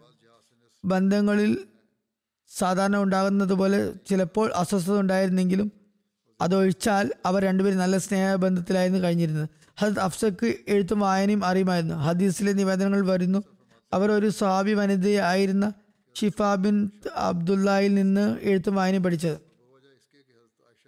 അവർ ഹിജ്ര വർഷം നാൽപ്പത്തി ഒമ്പതിൽ ഏതാണ്ട് അറുപത്തിമൂന്നാമത്തെ വയസ്സിൽ വഫാത്താക്കിയിട്ടുണ്ട് ഈ കാലഘട്ടത്തിലാണ് ഹജരത് ഇമാം ഹസൻ ജനിക്കുന്നത്. Hazrat Imam Hasan bin Ali bin Abu Talib ഹിജ്ര മൂന്നാം വർഷം റമദാനിന്റെ മധ്യത്തിലാണ് ജനിച്ചത്. അദ്ദേഹം ഹിജ്ര മൂന്നാം വർഷം ഷാബാനിലാണ് ജനിച്ചതെന്നും ചിലർ പറയുന്നു. മറ്റു ചിലർ ഉഹദ് യുദ്ധത്തിന് ഒരു വർഷത്തിന് ശേഷമെന്നും വേറെ ചിലർ രണ്ട് വർഷം കഴിഞ്ഞെന്നും പറയുന്നുണ്ട്. എന്നാൽ ബുഖാരിയുടെ വ്യാഖ്യാതാവായ അല്ലാമ അബിന് ഹജർ അസ്കലാനി പറയുന്നത് ആദ്യത്തെ അഭിപ്രായം കൂടുതൽ ശരിയും വളരെ ആധികാരികവുമാണെന്ന് ഹജറത്ത് അലി അദ്ദേഹത്തിന്റെ പേര് ഹറബ് എന്നായിരുന്നു വെച്ചിരുന്നത്. എന്നാൽ തിരുനബി സല്ലാ അലൈവലം അത് മാറ്റി ഹസൻ എന്നാക്കി. ജന ജനനത്തിന്റെ ഏഴാമത്തെ ദിവസം തിരുനബി അലൈഹി വസല്ലം അക്കീക്ക നടത്തി തലമുണ്ടനം ചെയ്തു. പ്രസ്തുത മുടിക്ക് തുല്യമായ ഭാരത്തിന് തുല്യമായ വെള്ളി ദാനധർമ്മം ചെയ്യാനും നിർദ്ദേശിച്ചു. ഉമ്മ ഫതിൽ ഒരിക്കൽ പറഞ്ഞു യാർസോലല്ല അങ്ങയുടെ അവയവം എന്റെ വീട്ടിലാണെന്ന് അഥവാ എന്റെ മുറിയിലാണെന്ന് ഞാൻ ഒരു സ്വപ്നം കണ്ടിരുന്നു എന്ന് പറഞ്ഞു. തിരുനബി സല്ലാസ്ലം പറഞ്ഞു നീ നല്ല സ്വപ്നമാണ് കണ്ടിരുന്നത് കണ്ടിരിക്കുന്നത്. ഫാത്തിമയ്ക്ക് ഒരു കുട്ടി ജനിക്കുകയും നീ അതിനെ പരിപാലിക്കുകയും കുസ്മിനോടൊപ്പം നീ അവന് പാൽ കൊടുപ്പിക്കുകയും ചെയ്തതാണ്. ഉമ്മ ഫതിൽ സല്ലാസ്ലമിന്റെ പിതൃവിനായ ഹജരത് അബ്ബാസിന്റെ ഭാര്യയായിരുന്നു. കുസും അവരുടെ മകന്റെ പേരാകുന്നു. അങ്ങനെ ഹജരത് അസൻ ജനിക്കുകയും ഉമ്മു ഫതിൽ കുസ്മിനോടൊപ്പം ഈ കുട്ടിക്ക് മുലയൂട്ടുകയുണ്ടായി. ഹജരത് അസൻ ബിൻ അലിയോട് നിങ്ങൾക്ക് തിരുനബി വല്ല കാര്യങ്ങളും ഓർമ്മയുണ്ടോ എന്ന് ചോദിച്ചപ്പോൾ അദ്ദേഹം പറഞ്ഞു എനിക്കൊരു കാര്യം ഓർമ്മയുണ്ട്. ഒരിക്കൽ സദക്കയുടെ ഈന്തപ്പഴങ്ങളിൽ നിന്ന് ഒന്ന് ഞാൻ എടുത്ത് വായിൽ വെച്ചപ്പോൾ തിനുബ് സല്ലാസ്ലം അത് എന്റെ വായിൽ നിന്നും എടുത്തു മാറ്റുകയുണ്ടായി. അതിൽ എന്റെ ഉമനീർ പറ്റിയിട്ടുണ്ടായിരുന്നു. അതിനെ സതക്കയുടെ ഈന്തപ്പഴങ്ങളിൽ ചേർക്കുകയുണ്ടായി. ആര് ചോദിച്ചു യാ റസൂലല്ല ഒരു ഈത്തപ്പഴത്തിന്റെ കാര്യമല്ലേ? തിരുനബി സല്ലാ വസ്ലം പറഞ്ഞു ഞങ്ങൾക്ക് അതായത് മുഹമ്മദ് സല്ലാ വസ്ലമയുടെ കുടുംബത്തിന് സദക്ക ഹലാലല്ല അനുവദനീയമല്ല. ഹരത് അനസുബിന് മാലിക് നിവേദനം ചെയ്യുന്നു ഹസനേക്കാളും നബി സല്ലാ വസ്ലമെ സാധിച്ചുമുള്ള മറ്റാരും ഉണ്ടായിരുന്നില്ല ഹത് ഇബിൻ അബ്ബാസ് നിവേദനം ചെയ്യുന്നു. നബി സല്ലാ വസ്ലം ഒരിക്കൽ അത് ഹസനെ തന്റെ തോളിലേറ്റിയപ്പോൾ ആരോ പറഞ്ഞു അല്ലയോ മോനെ എത്ര നല്ല സവാരിയിലാണ് താങ്കൾ സവാരി ചെയ്യുന്നത്. അപ്പോൾ തിരുനബി വസ്ലം പറഞ്ഞു സവാരി ചെയ്യുന്ന വ്യക്തിയും വളരെ നല്ല ആളാണ്. തിരുനബി സല്ലാ അലൈഹി വസല്ലമിന് തന്റെ മകളുടെ മകനോട് ദൗഹിത്രനോട് വളരെയേറെ വാത്സല്യമുണ്ടായിരുന്നു. ഹിജ്റ രണ്ടാം വർഷത്തിലെ സംഭവങ്ങളിൽ ഹരത് അലിയുടെയും ഫാത്തിമയുടെയും വിയോഗത്തെ പറ്റിയും പരാമർശം കഴിഞ്ഞതാണ്. ഹസത് ബറ വിവരിക്കുന്നു ഞാൻ റസൂല്ലാ സല്ലല്ലാഹു വസ്ലമയെ കാണുകയുണ്ട് തിരുനബി ഹസരത് ഹസൻ ബിൻ അലിയെ തന്റെ ചുമലിലേറ്റി നടക്കുകയായിരുന്നു. എന്നിട്ട് ഇങ്ങനെ പറയുന്നുണ്ടായിരുന്നു അള്ളാഹുവെ ഇവനെ ഞാൻ സുഹൃത്തായി കണക്കാക്കുന്നു. നീയും ഇവനെ സുഹൃത്തായി കണക്കാക്കിയാലും. ചില നിവേദനങ്ങളിൽ ഇപ്രകാരം നിവേദനം വന്നിരിക്കുന്നു. ഇമാം ഹസന്റെ വഫാത്ത് വിഷം വിഷത്താലായിരുന്നു എന്ന്. ഏതായാലും ഹസരത് മിർസ ബഷീർ അഹമ്മദ് ഹസരത്ത് ഇമാം ഹസന്റെ ജനനത്തെ സംബന്ധിച്ചുള്ള പരാമർശത്തിൽ ഇപ്രകാരം വിവരിക്കുന്നു. ഹിജ്ര രണ്ടാം വർഷത്തിലെ സംഭവങ്ങളിൽ ഹജത് അലിയുടെയും ഹജത് ഫാത്തിമയുടെയും വിവാഹത്തെ പറ്റി പരാമർശിച്ചു കഴിഞ്ഞതാണ്. അവർക്ക് ഹിജ്രി മൂന്നാം വർഷം റമദാനിൽ അതായത് വിവാഹത്തിന് ഏതാണ്ട് പത്ത് മാസങ്ങൾക്ക് ശേഷം ഒരു കുഞ്ഞു പിറന്നു. തിരുനബി സല്ലാ വസ്ലം ആ കുട്ടിക്ക് ഹസൻ എന്ന് നാമകരണം ചെയ്തു. ഈ ഹസൻ തന്നെയാണ് പിന്നീട് മുസ്ലിങ്ങൾക്കിടയിൽ ഇമാം ഹസൻ അലിഹി റഹമത്ത് എന്ന പേരിൽ അറിയപ്പെട്ടത്. ഹസൻ തന്റെ രൂപലാവണ്യത്തിൽ തിരുനബി സല്ലാ വസ്ലമിനെ വളരെ സാദൃശ്യമുള്ള ആളായിരുന്നു. തിരുനബി സല്ലാ വസ്ലമിന് തന്റെ മകൾ ഹജത് ഫാത്തിമയോട് മക്കളുടെ കൂട്ടത്തിൽ എത്രത്തോളം സ്നേഹമുണ്ടായിരുന്നു. അതുപോലെ തന്നെ ഫാദത്ത് ഫാത്തിമയുടെ മക്കളോടും പ്രത്യേകമായ സ്നേഹവാത്സല്യങ്ങളായിരുന്നു. അലൈഹി വസല്ലം പലപ്പോഴും ഇങ്ങനെ പറയുമായിരുന്നു അള്ളാഹുവെ ഞാൻ ഈ കുട്ടികളെ വളരെയധികം സ്നേഹിക്കുന്നു. നീയും ഇവരെ സ്നേഹിച്ചാലും ഇവരോട് സ്നേഹമുള്ളവരെയും നീ സ്നേഹിച്ചാലും. പലപ്പോഴും തിരുനബി സല്ലാ അലൈഹി വസല്ലം നമസ്കാരത്തിലായിരിക്കുമ്പോൾ അതിലത്തെ നബി സല്ലല്ലാഹു അലൈഹി വസല്ലമയെ ഹസൻ കെട്ടിപ്പിടിക്കുകയും റുക്കുവിൽ പോകുമ്പോൾ കാലുകൾക്കിടയിലൂടെ വഴിയുണ്ടാക്കി പോവുകയും ചെയ്തിരുന്നു. ചിലപ്പോൾ സാബകൾ കുട്ടിയെ തടയാൻ ശ്രമിക്കുമ്പോൾ തിരുനബി സല്ലാ അലിസ്ലം തടയരുത് എന്ന് പറഞ്ഞ് വിലക്കുമായിരുന്നു. വാസ്തവത്തിൽ കുട്ടി വാരിപ്പുണരുന്നത് കൊണ്ട് തിരുനബി സല്ലാ അലൈഹി സ്വലാമിന് നമസ്കാരത്തിൽ നിന്നുള്ള ശ്ര- ശ്രദ്ധ തെറ്റുമായിരുന്നില്ല. അതുകൊണ്ടാണ് കുട്ടിയുടെ നിഷ്കളങ്കമായ സ്നേഹത്തെയും കുട്ടിത്വത്തെയും വിലക്കാൻ ആഗ്രഹിക്കാതിരുന്നത്. ഒരിക്കൽ തിരുനബി സല്ലാ അലൈഹി സ്വലം ഇമാം ഹാസനെ സംബന്ധിച്ച് പറയുന്നു എന്റെ ഈ കുട്ടി സയ്യിദ് അഥവാ നേതാവാകുന്നു. ഒരു കാലത്ത് അള്ളാഹു ഇദ്ദേഹം മുഖേന മുസ്ലിങ്ങളുടെ രണ്ട് കക്ഷികൾക്കിടയിൽ രഞ്ജിപ്പുണ്ടാക്കുന്നതാണ്. അങ്ങനെ ഈ പ്രവചനം യഥാസമയം പൂർത്തിയാകുകയും ചെയ്തു. ഹജരത് മസീമുദ് ഇസ്ലാം പറയുന്നു ഹജരത്ത് ഹസൻ എന്റെ വീക്ഷണത്തിൽ വളരെ നല്ല കാര്യമാണ് ചെയ്തത്. അദ്ദേഹം ഖിലാഫത്തിൽ നിന്ന് വിട്ടുനിന്നു കാരണം നേരത്തെ തന്നെ ആയിരക്കണക്കിന് കൊലപാതകങ്ങൾ രക്തച്ചൊരിച്ചൽ ഉണ്ടായി കഴിഞ്ഞിട്ടുണ്ട്. അദ്ദേഹം വീണ്ടും രക്തച്ചൊരിച്ചൽ ഉണ്ടാകുന്നത് ഇഷ്ടപ്പെട്ടില്ല. അതുകൊണ്ട് മുവാവിയിൽ നിന്നും ജീവിത ചെലവ് വാങ്ങുകയുണ്ടായി. അത് ഹസൻ ഉടമ്പടി ഉണ്ടാക്കി. ഹസന്റെ ഈ ഒരു പ്രവൃത്തിയിൽ ഷിയാക്കൾ വളരെ പ്രകോപിതരാകുന്നു. അതുകൊണ്ട് ഇമാം ഹസന്റെ കാര്യത്തിൽ അവർക്ക് അത്രമാത്രം സന്തുഷ്ടിയില്ല. പക്ഷെ നമ്മൾ രണ്ടുപേരും സ്തുതിക്കുന്നു. അതായത് ഹസനെയും ഹുസൈനെയും ഞങ്ങൾ സ്തുതിക്കുന്നു.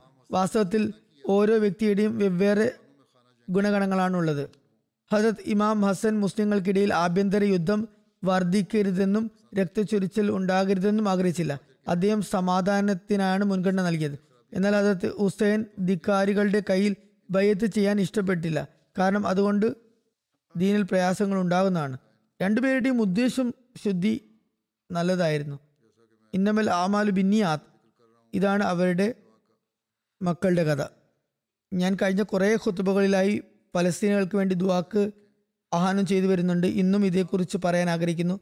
ദുവാകൾ തുടർന്നുകൊണ്ടേയിരിക്കുക. ഇപ്പോൾ അക്രമം അതിന്റെ പാരമ്യതയിൽ എത്തിയിരിക്കുന്നു. ഹമാസിനോട് യുദ്ധം എന്ന പേരിൽ നിർദോഷികളായ കുട്ടികളെയും സ്ത്രീകളെയും വൃദ്ധന്മാരെയും രോഗികളെയും കൊന്നൊടുക്കുകയാണ് ഇവർ ചെയ്യുന്നത്. എല്ലാതരം യുദ്ധ നിയമങ്ങളെയും വ്യവസ്ഥകളെയും നാമമാത്രരായ പരിഷ്കൃത ലോകം പുറന്തള്ളിയിരിക്കുകയാണ്. അള്ളാഹു മുസ്ലിം രാജ്യങ്ങൾക്ക് ബുദ്ധി നൽകുമാറാകട്ടെ. ഹജത് മുസ്ലിമോദ് റല്ലാൻഹു പത്തെഴുപത്തിമൂന്ന് വർഷങ്ങൾക്ക് മുമ്പ് മുസ്ലിങ്ങൾക്ക് ഒന്നിക്കണമെന്ന് പറഞ്ഞുകൊണ്ട് മുന്നറിയിപ്പ് നൽകിയിരുന്നു. അവർക്ക് തീരുമാനിക്കാം. ഒറ്റക്കൊറ്റക്ക് മരിക്കണമോ? അല്ലെങ്കിൽ ഓരോ അവർ ഒറ്റക്കെട്ടായില്ലെങ്കിൽ? ഓരോരുത്തരെ സ്വയം നശിക്കണമോ? അതല്ല ഒരൊറ്റ അസ്തിത്വമായി തങ്ങളുടെ അസ്തിത്വം നിലനിർത്തണമോ എന്ന്? നിലനിൽക്കണമോ എന്ന്? ഇവർ ഇപ്പോഴെങ്കിലും മനസ്സിലാക്കിയെങ്കിൽ എത്ര നന്നായിരുന്നു. അവസ്ഥകളെപ്പറ്റി എന്നോട് ഒരാൾ പറഞ്ഞത് ഇപ്പോഴുള്ള അവസ്ഥയെക്കുറിച്ച് ഉമ്രക്ക് പോകുന്നവരോട് അവിടെ പോയി ഫലസ്തീൻ ഇസ്രായേൽ യുദ്ധത്തെപ്പറ്റി ഒന്നും സംസാരിക്കരുതെന്ന് അവിടെയുള്ള ഭരണകൂടം വിസ നൽകുമ്പോൾ നിർദ്ദേശം നൽകുന്നു എന്നാണ്. ഇക്കാര്യം ശരിയാണെങ്കിൽ അത് മുസ്ലിം ഭരണകൂടങ്ങളുടെ അങ്ങേയറ്റത്തെ ഭീരുത്വമാണ് എടുത്തു കാണിക്കുന്നത്. ഏതായാലും ഉമ്രയുടെ ആരാധന യഥാവിധി നിർവഹിക്കപ്പെടേണ്ടതാണ്. ഇതിനിടയിൽ ഇത്തരം വർത്തമാനങ്ങളൊന്നും ഏതായാലും ഉണ്ടാകുകയില്ല എന്നാലും മർദ്ദിതരായ ഫലസ്തീനികൾക്ക് വേണ്ടി ഫലസ്തീനുകാർക്ക് വേണ്ടി തീർച്ചയായും ദുവാ ചെയ്യേണ്ടതുണ്ട്. അവിടെ ചെന്ന് അവിടെ പോകുമ്പോൾ ഈ ദുവായും ചെയ്തെങ്കിൽ എത്ര നന്നായിരുന്നു അവിടെ പോകുന്നവർ. മുസ്ലിം ഭരണകൂടങ്ങളും ഇപ്പോൾ ശബ്ദമുയർത്തുന്നുവെങ്കിലും വളരെ ദുർബലമായ ശബ്ദമാണ് അവരുടേത്. ചില ശബ്ദങ്ങൾ ഉയരുന്നുണ്ട്. എന്നാൽ അതിനേക്കാൾ ശക്തമായ ചില അമുസ്ലിങ്ങളുടെ അമുസ്ലിം രാഷ്ട്രീയക്കാരുടെയും ഭരണകൂടങ്ങളുടെയും ശബ്ദം ഉയരുന്നത് നമുക്ക് കാണാൻ സാധിക്കും. അള്ളാഹു മുസ്ലിങ്ങൾക്കും ആർജവും അതുപോലെ ബുദ്ധിയുക്തിയും നൽകുമാറാകട്ടെ. U N secretary general general വളരെ നന്നായാണ് പ്രസ്താവന നൽകുന്നത്. ഇപ്പോൾ വളരെ നന്നായി സംസാരിക്കുന്നുണ്ട്. എന്നാൽ അദ്ദേഹത്തിന്റെ ശബ്ദത്തിന് യാതൊരു പ്രാധാന്യമില്ലെന്നാണ് തോന്നുന്നത്. ഈ യുദ്ധത്തിന് ശേഷം അതായത് ഇത് കൂടുതൽ വ്യാപിച്ചാൽ ഇതൊരു മഹായുദ്ധമായി ലോകമഹായുദ്ധമായി മാറിയാൽ യു എൻ ഒ കഥാവശേഷമാകുമെന്നാണ് തോന്നുന്നത്. അള്ളാഹു ലോകത്തിന് വിവേകം നൽകുമാറാകട്ടെ. ലോകം അതിന്റെ നാശത്തെ വളരെ സമീപസ്ഥമാക്കിക്കൊണ്ടിരിക്കുകയാണ്. ഈ നാശത്തിനു ശേഷം ബാക്കിയാകുന്നവർക്ക് അള്ളാഹു ബുദ്ധി നൽകട്ടെ. അവർ അള്ളാഹുവിലേക്ക് ശ്രദ്ധിക്കുന്നവരാകട്ടെ അവനിലേക്ക് തിരിയുന്നവരാകട്ടെ. ഏതായാലും നമ്മൾ ഇത് സംബന്ധിച്ച് വളരെയധികം ദ്വാ ചെയ്യേണ്ടതുണ്ട്. അള്ളാഹു ലോകത്തിന് മേൽ കരുണ ചെറിയുമാറാകട്ടെ.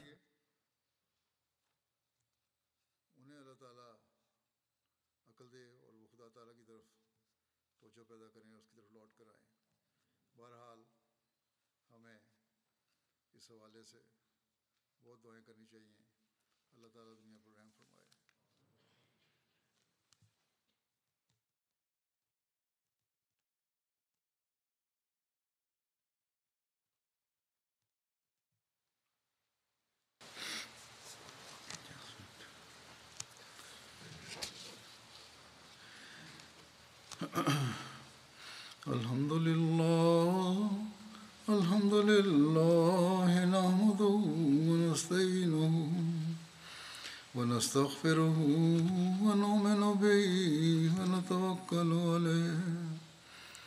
ونعوذ بالله من شرور أنفسنا ومن سيئات أعمالنا.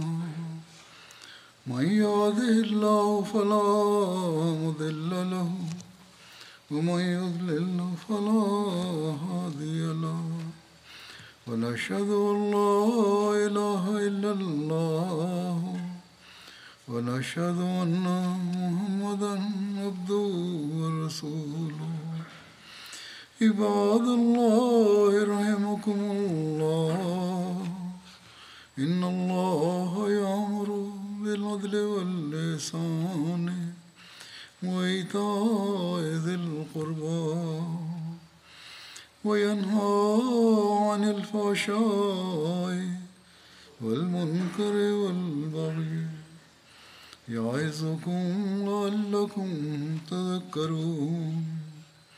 اذكروا الله يذكركم وادعوه يستجب لكم.